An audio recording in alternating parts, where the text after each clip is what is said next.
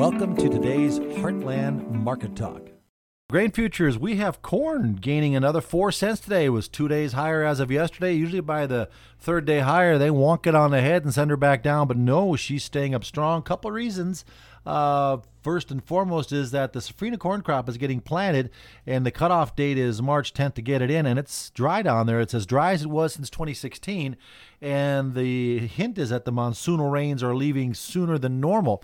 Now, here's the thing: going back uh, 10 years, let's go back nine, three, or should I say one third of the years, going back nine years, three out of nine, they've had a drought down there on the winter corn crop, not necessarily the bean crop that gets pulled off, you know, that's grown from September, October, planted, pulled off in February, late January through February, early March.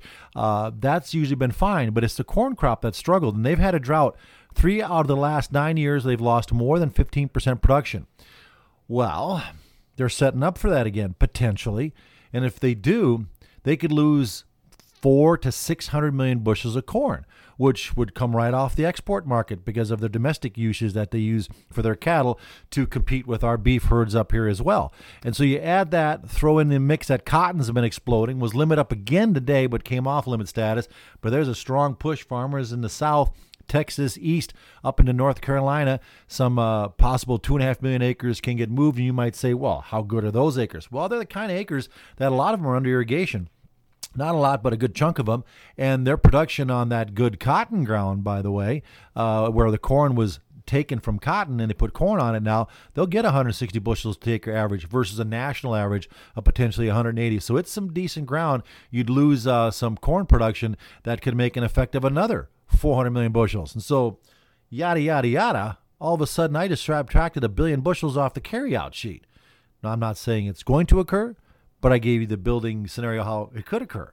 So that's why we're seeing this lift in corn. And now corn is trading, uh, in the case of the March contract, which goes deliverable tomorrow, 20 cents off its lows. May corn has been at one time 22 cents off its lows, sitting here about 2 cents off the high. So, you know, things are afoot. Things are shifting. Things don't always stay the same. You know, bear markets seem to find their demise in February. That's why they call it the February Bears and the John Deere low. Yeah, I know I've told you that probably 10 times this month, but, you know, the calendar flips over not tomorrow, but Friday first day of the month, so we'll see what happens. But then we've seen corn rally this week, and on Friday at the Houston Commodity Classic, uh, we have the EPA along with the Secretary of Agriculture probably announcing that some positive news for ethanol on the uh, ability for using ethanol into aviation fuel. And so that also is a positive. That could probably make a high for corn on Friday, then we stall for a week. So we'll see. Uh, but for today, the corn for May up four cents at 427 and a half. July gaining three and a half cents, 439 and a half. New crop corn December higher by two and three quarter cents, 462 and three quarters. Soybeans getting boosted today after uh, making new calendar lows. They jumped at one time, 20 cents off their lows. Now we're about 10 cents off that rally, back to just up about two and three quarter cents on the May contract, 1143 and a half. July is gaining two and three quarter cents at 1154 and a quarter, but November higher by four and a half cents at 1134 and a quarter. And wheat prices today were softer as French milling wheat tumbled back uh, lower, giving up its early week gains from last week. Uh, French milling wheat down three dollars seventy-five cents a ton to one ninety-seven today on the May contract. So we are following that after a two-day rally in the wheat. May Chicago wheat off nine and three quarter cents, five seventy-four and a half. The Kansas May off seven and a half cents, five seventy-eight and a quarter. Minneapolis, May wheat losing six and a half, six fifty-five and three quarters. September Minneapolis down six and three quarters at six six six and three quarter cents. Commodities remain volatile, and you need a way to keep up with them quickly via your cell phone, your laptop, or your desktop. Heartland Investor Services has the application for you to get real live quotes. Call us at 701 222 0221. Over in the cattle trade, we are lower across the board. Feeders losing the most amount. Uh, cash has not happened. The uh, expiring February cattle implies cattle will be one to two dollars higher yet this week. Box beef up another 67 cents on choice today. Select the big jumper up $2.50 at 292.90.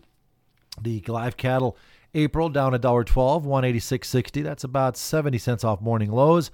June lower by $1.22, 82.35 with October off 115.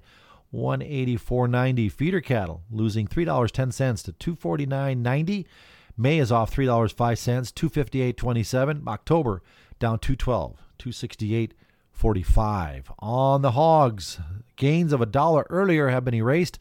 We're now up twenty five cents on the April, eighty six fifteen. June up seventeen cents. 99.50. Gold today, the dollar is up 11 cents, 103.86. Gold off $1.80, 2042. May silver down 14 cents, $22.61. Check this out. Bitcoin got as high as $64,990. Then it dropped 6,000 bucks in a few minutes because Coinbase had a problem. It glitched and everybody's accounts went to zero. Freaked people out. Well, now it's coming back. We're back up $3,510 on Bitcoin to $6,361, but we're still about another the well, I take that back. The high was sixty three thousand nine seventy five. That's what it was. I was reading the futures price, but still, it dropped over five thousand dollars in a few minutes. But it's coming back now. Uh, over on the crude oil market, softer on the session, but we did push higher to seventy nine sixty two earlier on the day. Uh, we are now off thirty cents on the April contract, seventy eight fifty six.